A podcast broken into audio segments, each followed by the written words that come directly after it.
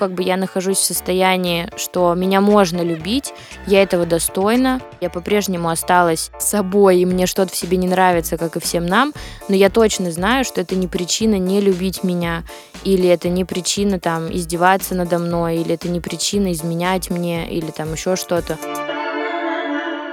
Всем привет! Э, меня зовут Лиза, я одна из создательниц э, проекта «Стыдно». Этот проект мы сделали с моими подругами Вероникой, Ангелиной и Настей, э, чтобы делиться своими чувствами, опытом, всякими сложными переживаниями. И мы делаем проект э, около двух лет, и практически сразу, как мы начали его делать, к нам пришла студия подкастов Терминвокс. Ребята предложили нам сделать подкаст, где четыре подруги, АК «Секс в большом городе», только больше про психотерапию, обсуждают, в общем, свой опыт, э, какие-то чувства. И за два года, ну, понятно, срок не маленький, довольно много всего изменилось э, в нас самих, да, в каждой, в проекте, в самом подкасте. Поэтому мы решили сделать специальный сезон, где у каждой из нас будет э, отдельный выпуск. И вот сегодня я одна в студии, нет друзей, нет подруг, я сижу в полном одиночестве с бумажками. Я вас укуну на два года назад, когда мы писали первый и второй сезон, и, собственно, вместе с вами подумаю о том, как это все было. И пока я еще не начала, хочу напомнить, что наш проект «Стыдно» не только про психотерапию чувства, но еще и про стыд. И, собственно, с этого чувства все и началось, потому что я однажды переписывалась в Тиндере с чуваком один вечер, он мне очень понравился, потом он пропал. Я, значит, три дня рыдала, не понимала, почему он со мной так поступил. Вызвала девчонок, мы с ними все это обсудили, и мне было очень стыдно, что я, ну, взрослая, адекватная женщина, реву из-за парня, которого я даже ни разу не видела.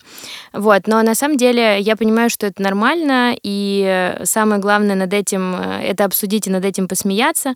И, собственно, вот из этой истории получился наш проект. И наши коллеги, подкастеры из шоу «Бьюти Завтрак» в новогоднем выпуске тоже решили обсудить свои не только стыдные истории. К ним в гости пришли ведущие шоу «Женский форум» на Ютубе Оль Парфенюк и Наташа Борисова. И вот они читали истории подписчиков, э, значит, над чем-то смеялись, кем-то восхищались. И вот среди историй, значит, например, кто-то накосячил с бьюти-рецептами, но зато теперь будет знать, что нужно доверять только хорошей косметике. Кто-то остался остался без волос на голове из-за лака. И, в общем, мы все бываем в каких-то похожих ситуациях, и самое главное, наверное, такой истории просто над собой посмеяться. Собственно, что и делали ведущие подкаста. Кроме всего прочего, они там играли в игры, пили шампанское, просто болтали, и, в общем, классно проводили время. Подкаст можно послушать на всех подкаст-площадках. И вообще это супер рекомендация для всех, кто задумывается о заботе о себе, потому что в бьюти-завтрак приходят дерматологи, косметологи, рассказывают об уходе за кожей. Эксперты по питанию разбирают рацион, например. А в последнем сезоне к ребятам приходят спортсмены, олимпийские чемпионы, йога-учителя, банные эксперты. Они рассказывают как раз о том, как заботиться о теле, настрое и как при этом правильно ухаживать за кожей. Я очень рекомендую этот подкаст, и ссылочка будет в описании, а я возвращаюсь к своему рассказу.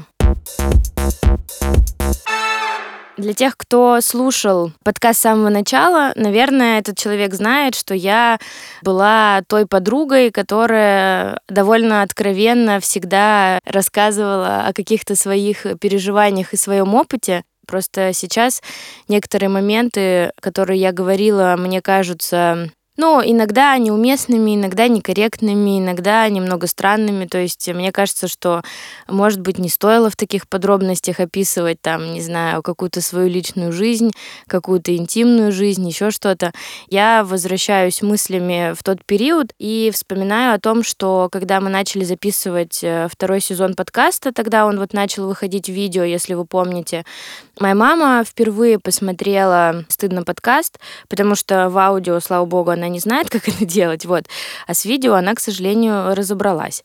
Вот. И после выпуска «Тело. Внешность», который вышел вот э, первым во втором сезоне на Ютубе, Короче, терапевт мне, когда я ей говорила, типа, вот мы начали про тело, и я такая, бля, подруга, не начинай, потому что это дорога в никуда. То есть, если, например, я приняла, что я, типа, не бливая сучка, окей, не стерва, не та, которую сложно найти, легко потерять и невозможно забыть, что было очень сложно, потому что я очень хотела быть именно такой. То есть телом, как бы она такая, Лиз, так это тот же путь, давайте просто пройдем тот же путь. И я такая, ха-ха, давай, но это невозможно. Ну, типа, да мы тут с тобой можем уходиться, блядь, я не знаю, огородами, как угодно. И она такая, типа, чьими глазами вы на себя смотрите? И я понимаю, что не моими. Ну, типа, да. вообще, вот сейчас я смотрю на себя своими глазами. Мама, ну, по-моему, мы созвонились, я не помню, но, в общем, она мне сказала, что я послушала твой подкаст, я вообще не поняла, ну, типа, зачем ты это делаешь, это какой-то кошмар. Вот, мне стыдно, э, почему ты столько материшься, почему ты столько рассказываешь о себе каких-то подробностей, которых э, людям вообще не надо бы знать. Ну, и мы с вами дальше разберемся, зачем я в таких подробностях рассказывала о своей жизни. Она была очень расстроена, и ей было очень больно от того, что я во многих каких-то своих несчастьях, во многих каких-то своих загонах винила именно маму. Я помню, что ну, она плакала даже, ну и мы в какой-то момент действительно э, сошлись на том, что мама просто не будет слушать подкаст, потому что ей это очень больно. А для меня это был какой-то период про то, что, наверное, я буду поспокойнее в каких-то своих выражениях про семью, вот, или вообще не буду говорить про семью. Но я скажу, что у меня просто супер семья, и мы пойдем дальше. Нет, малыш. Да, да, да, да, да. Не, у меня правда, у меня мамуля, бабуля, дедуля. У нас были разные периоды, и сейчас всякие разные бывают. Нам иногда с мамой сложно друг с другом. Иногда я ее не понимаю, иногда она меня. Но мы все равно стараемся как-то так или иначе находить какой-то контакт. Ну, в смысле, у нас всегда были очень близкие отношения. Мне кажется, что в этом вот кроется часть того, почему нам сейчас сложно, потому что, может быть, я не до конца прошла сепарацию, или мама не до конца прошла. А еще была штука, что я плохо очень себя знала, и я вела себя так, как все хотели, чтобы я себя вела, и в том числе для мамы. Я росла с э, мамой, бабушкой и дедушкой. Мои родители развелись довольно рано, мне не было там, по-моему, и двух лет. И, в общем, моя мама, как, которой было на тот момент 25 лет, она осталась одна с маленьким ребенком. Ну и в целом у них был не самый простой развод на свете, ну, как бы не самые какие-то простые отношения. Вот. И мы остались с мамой вдвоем. Ну, понятно, что были бабуль с дедулей, они помогали, но в целом мама все свое время посвящала мне. То есть она не могла как-то выйти на какую-то там ок-работу, чтобы развиваться профессионально. Плюс я постоянно болела, и мама рассказывала, что большую часть моего детства, там вот, ну, до 7 лет точно мы провели в больницах. Ну, в общем, было сложно сложно маме. И когда мама, ну, в детстве замечала, что я расту умницей и красавицей, что я очень талантливая, что я очень способная, у меня там какой-то огромный потенциал, как ей казалось, конечно, она злилась и расстраивалась, если я этот потенциал не использовала, ну, или там использовала как-то не по назначению. Вот. И я не могу сказать, что все то, там, чего я сейчас добилась, это ну, про маму, да, потому что мне хочется верить, что я тоже что-то сделала. Вот, но тем не менее, мамиными усилиями, кроме прочего, и в том числе, я закончила школу с медалью, я поступила на бюджет, потом я поступила на бюджет в магистратуру в журфак МГУ, типа лучший вуз в России, закончила его с э, красным дипломом. Ну и, в общем, мне кажется, что в этом есть часть вот этой требовательности. Меня именно от этого и начало, ну, разъебывать, потому что я вдруг нашла в себе какое-то количество злости по поводу того, что от меня постоянно что-то хотели, вот, а я, ну, не сказала бы, что я там всегда чего-то хотела, и, в общем, запись подкаста вот первых двух сезонов, она попала на то время, когда ну, я для себя сейчас это объясняю, как, знаете, есть такой эффект у пружины, когда она очень сильно сжата. Если что-то спровоцировало ее разжаться, то она выстрелит. Со мной произошло примерно то же самое. И мне кажется, что ну, это похоже, знаете, на какой-то пубертатный период, который, ну, такой задержавшийся, то есть у всех там он происходит, не знаю, там в 13-15, а у меня он был в 26, и я начала очень злиться. И мне казалось, что мама была часто со мной несправедлива, что она была в какой-то степени там со мной жестока, что ей бы стоило себя как-то иначе вести, а не так, как она вела.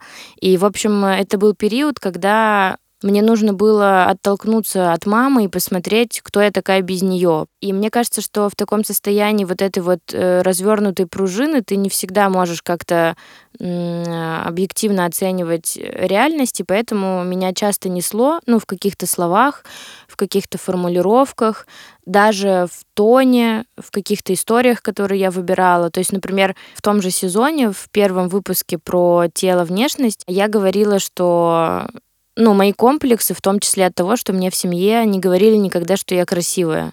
И вот эта вот история про то, как родители могут, типа, про это разговаривать. То есть, например, мама мне может сказать, ну, Лизочек, там это, ну, слушай, как бы, тебе бы, ну, чуть-чуть схуднуть, ну, чуть-чуть, ну, потому что, ну, не то чтобы обязательно, но чуть-чуть. А бабушка, например, может мне сказать, э, там, всем накладывают еду, э, когда я приезжаю в гости к родителям, и бабушка мне положила меньше, чем всем. И я такая, бабуля, а в чем прикол? И она мне говорит, а ты свою жопу видела? Ну, то есть, и мне просто и, и в семье, мне кажется, что у меня так сильно вот это все сформировалось, потому что мне никогда в семье не говорили, какая mm-hmm. я. То есть, ну, типа, никто не отмечал, там, я красивая или нет, я толстая или худая, там, типа, я тварь ну, дрожащая или право имею. Это неправда. Мне всегда говорили, что я красивая, и я сейчас понимаю, что несмотря на то, что моя семья могла, ну, как-то сформулировать какое-то предложение в мою сторону не совсем корректно, да, и это было там иногда ранище, например, но я знаю, что они меня всегда очень любили и любят, и я знаю, что моя семья всегда была на моей стороне, даже если мне так в моменте не казалось. В общем, я понимаю, да, что в тот период э, вот эта вот разжавшаяся пружина, она стала каким-то триггером к какой-то личной трансформации в том плане, что ну и вот правда, человеку 26 лет, а ты вообще ничего не знаешь, ты лунтик вылупился, и, соответственно, первое, что, на что ты обращаешь внимание, это твоя семья, это мама, ты начинаешь, ну, как бы рефлексировать эти отношения, и поскольку у меня была площадка чтобы на нее жаловаться, я ее использовала. Но сейчас плюсом ко всему, мне кажется, что это в целом по-человечески не очень красиво, потому что, например, если я жаловалась на мужика, то мужик в целом знал об этом. То есть мы с ним типа про это уже чирикали в какой-то момент. А мама моя ничего не знала. Вот. И мне, наверное, хотелось бы очень воспользоваться случаем и сказать, что я на самом деле очень люблю своих родителей, я очень люблю свою маму, и мы с ней очень близки, и она мой очень хороший друг. И мне кажется, что в том числе в близости рождаются все вот эти вот сложные чувство, потому что близость это очень такое электрическое что-то. Я не знаю, будет это мама слушать или нет, но мамуля, если что, я очень тебя люблю и прости, если я тебя, точнее, если, ха-ха, когда я тебя обидела, вот, я этого не хотела, ты у меня самая лучшая, и спасибо, что ты есть.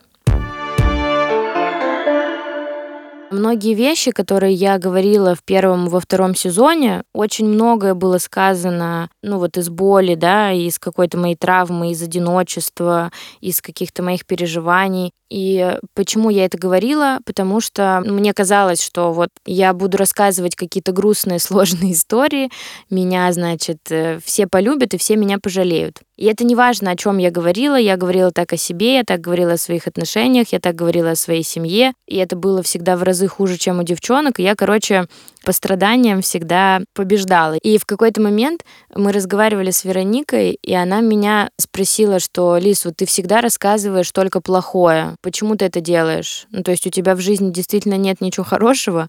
И прикол в том, что, во-первых, на тот момент мне действительно казалось, что моя жизнь, она очень сложная и тяжелая, что мой опыт, он практически невыносим. Я тогда вышла из десятилетних отношений, где мне говорили, что я толстая, мне изменяли и вообще внушали, что я последняя женщина на свете. И есть такое выражение «несет». У меня было состояние, что меня несет, причем во всем, как будто, знаете, я еду по трассе, значит, 200 км в час, я еду подальше от себя в прошлом и от своего прошлого. То есть мне важно было максимально от этого убежать. А в прошлом, в том числе, там, семья, какие-то старые связи, какие-то старые привычки. В общем, я на тачке от этого всего такая, да пошли вы все в жопу. И, конечно, на такой скорости и в таком состоянии ты вряд ли понимаешь, кто ты и где ты, и что ты делаешь. И действительно, жалость стала, да, каким-то лейтмотивом моим и мне хотелось, чтобы меня жалели, и именно поэтому я выбирала плохие истории, да, то есть я не рассказывала вам хорошие истории, хотя у меня есть в жизни хорошие истории, но я думала, зачем они вам нужны? Мне ведь нужно, чтобы вы меня жалели, чтобы все улюлюкали, чтобы все плакали, какая Лизонька несчастная, господи, как она все это пережила.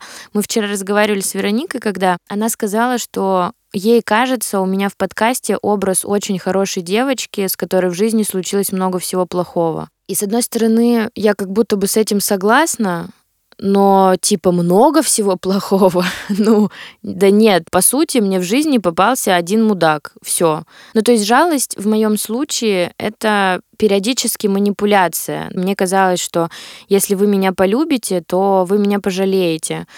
А Еще у меня была такая идея про то, что я очень жаждала близости, и я как бы, знаете, как выкладывала себя на прилавок каждый выпуск. Мне очень хотелось, чтобы вы поняли, какая я вся расписная матрешка, какая я умная, какая я прекрасная, как мне не повезло, как мне нужен спаситель. Мне нужно было, чтобы кто-то из слушателей, мужчин желательно, послушал и такой, блин, пипец, я побежал спасать девчонку. Я вот, значит, как Фиона из Шрека сижу в башне, жду, пока меня спасут. Сама, конечно, спастись на тот момент я не могла. Я помню, что, например, вот когда мы записывали второй сезон, я выбила запястье на футболе. Ну, я тогда жила одна, и мне нужно было голову помыть, а я не могла это сделать, потому что у меня болела рука. И, в общем, я весь день прорыдала в попытках помыть голову. Но я рыдала про то, что я там дожила до старой жопы, и у меня нет ни одного человека рядом, ну, который может мне просто тупо голову помыть. И опять же, когда я готовилась вчера к этому выпуску, и я перечитала, ну, как бы, те тезисы, да, которые я выписала, и я такая, ты нахрен опять хочешь, чтобы тебя жалели? Типа, чё, блин, за слезливые истории, запястье она выбила. Люди без рук голову моют, а ты типа со своим запястьем тут. Наверное, мне важно это сказать, потому что во-первых, это не про сейчас. Я говорю про тогда. И действительно, тогда я и хотела, чтобы меня жалели. И мне очень э, важно было в тот момент, что вы на это реагировали, и что там вы это комментировали. Я видела, сколько тепла в мою сторону, потому что мне очень нужна была чья-то поддержка. То есть мне очень нужно было, чтобы меня кто-то подхватил, чтобы мне кто-то сказал, что ты не будешь всегда одна, не будет больно всегда. Поэтому спасибо вам большое.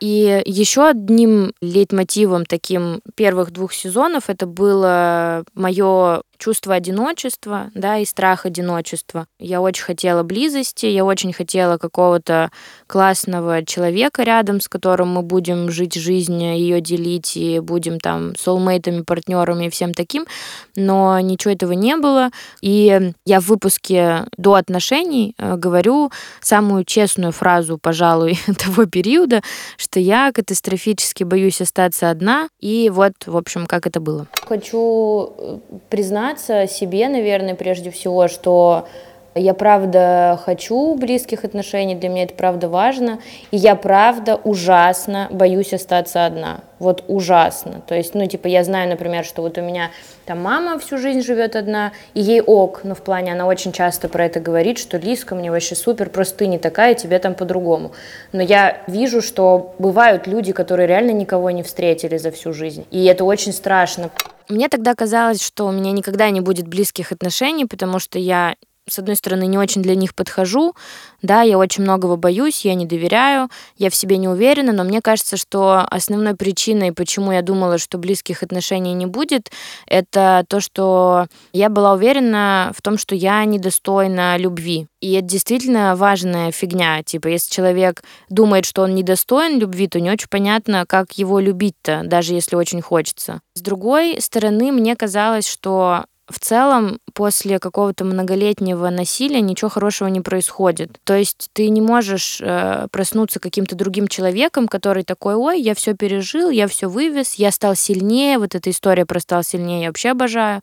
Но надо сказать, что спустя два года приятно осознавать, что одиночество не длится вечно, э, last forever. В какой-то момент наверное, ты просыпаешься не новым человеком, да, который такой все пережил и все вывез, а ты просыпаешься человеком, который такой, знаете, как в аффирмациях говорит, я достоин любви, ну, типа, я достоин, чтобы меня просто так любили. Я ничего не должен ради этого делать. Я просто есть, я классный, и я достоин того, чтобы кто-то меня полюбил и кто-то обо мне заботился. Это не про то, что я идеальна, это не про то, что я самая лучшая, это не про то, что я самая красивая. Я по-прежнему осталась собой, и мне что-то в себе не нравится, как и всем нам, но я точно знаю, что это не причина не любить меня, или это не причина там издеваться надо мной, или это не причина изменять мне, или там еще что-то. Вот. И это очень важное такое для меня осознание. И кроме того, что я поверила, что меня можно любить, а не жалеть, и я развела жалость с любовью. То есть я поняла, что для того, чтобы меня человек любил, он не должен постоянно плакать над тем, как мне было тяжело. Потому что, например, до нынешнего партнера у меня были моменты, когда, ну, я знакомилась с каким-то мальчиком, и я ему прям начинала вот этот вот, э, знаете, неагарские водопады дерьма просто на него сливать. А ты послушай, как я жила, мой милый, до тебя. Ты знаешь, я хавнула сколько. Я жизнь с самого дна просто прогрызла путь наверх.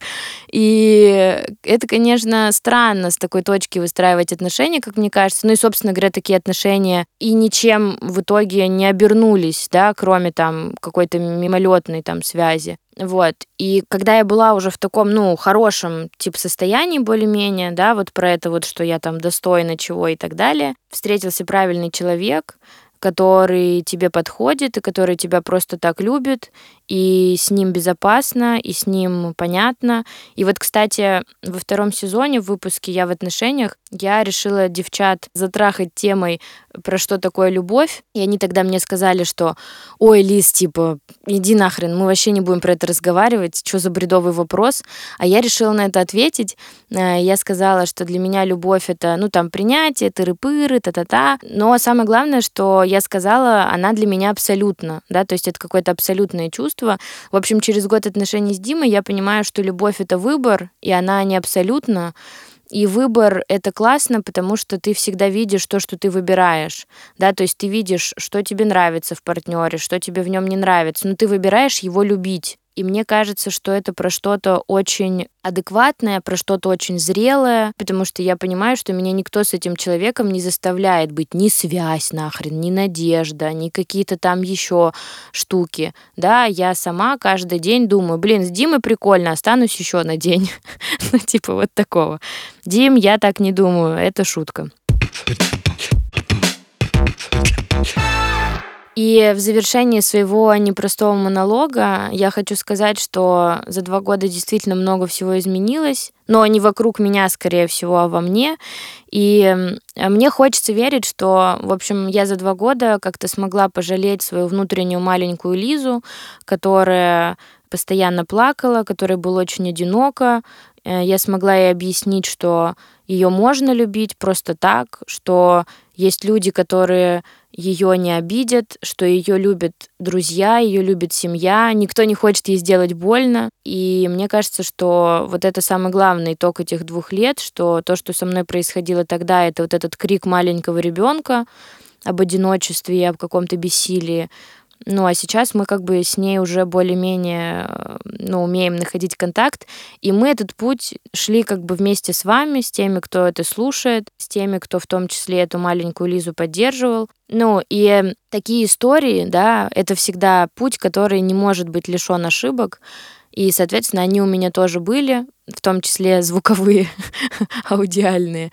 Вот. Но ничего, идем дальше.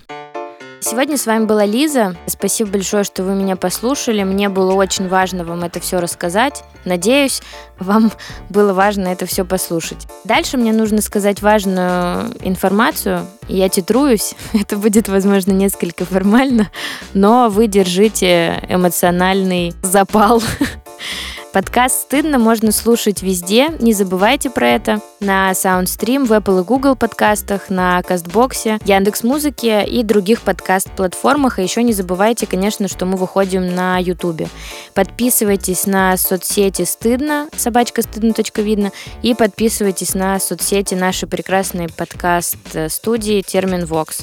Ребята работают вместе с нами и вместе с нами делают этот прекрасный продукт, а именно редактор Лера Кудрявцева, звукорежиссер Анастасия Мазуренко и наш продюсеры Кристина Крыжиновская и Лера Кудрявцева. Музыку для нас пишет Алексей Воробьев, дизайнит все наша любимая Настя Самохина. И помните, дорогие, что не стыдно даже когда видно, несмотря на то, что иногда стыдно. Всем пока, спасибо.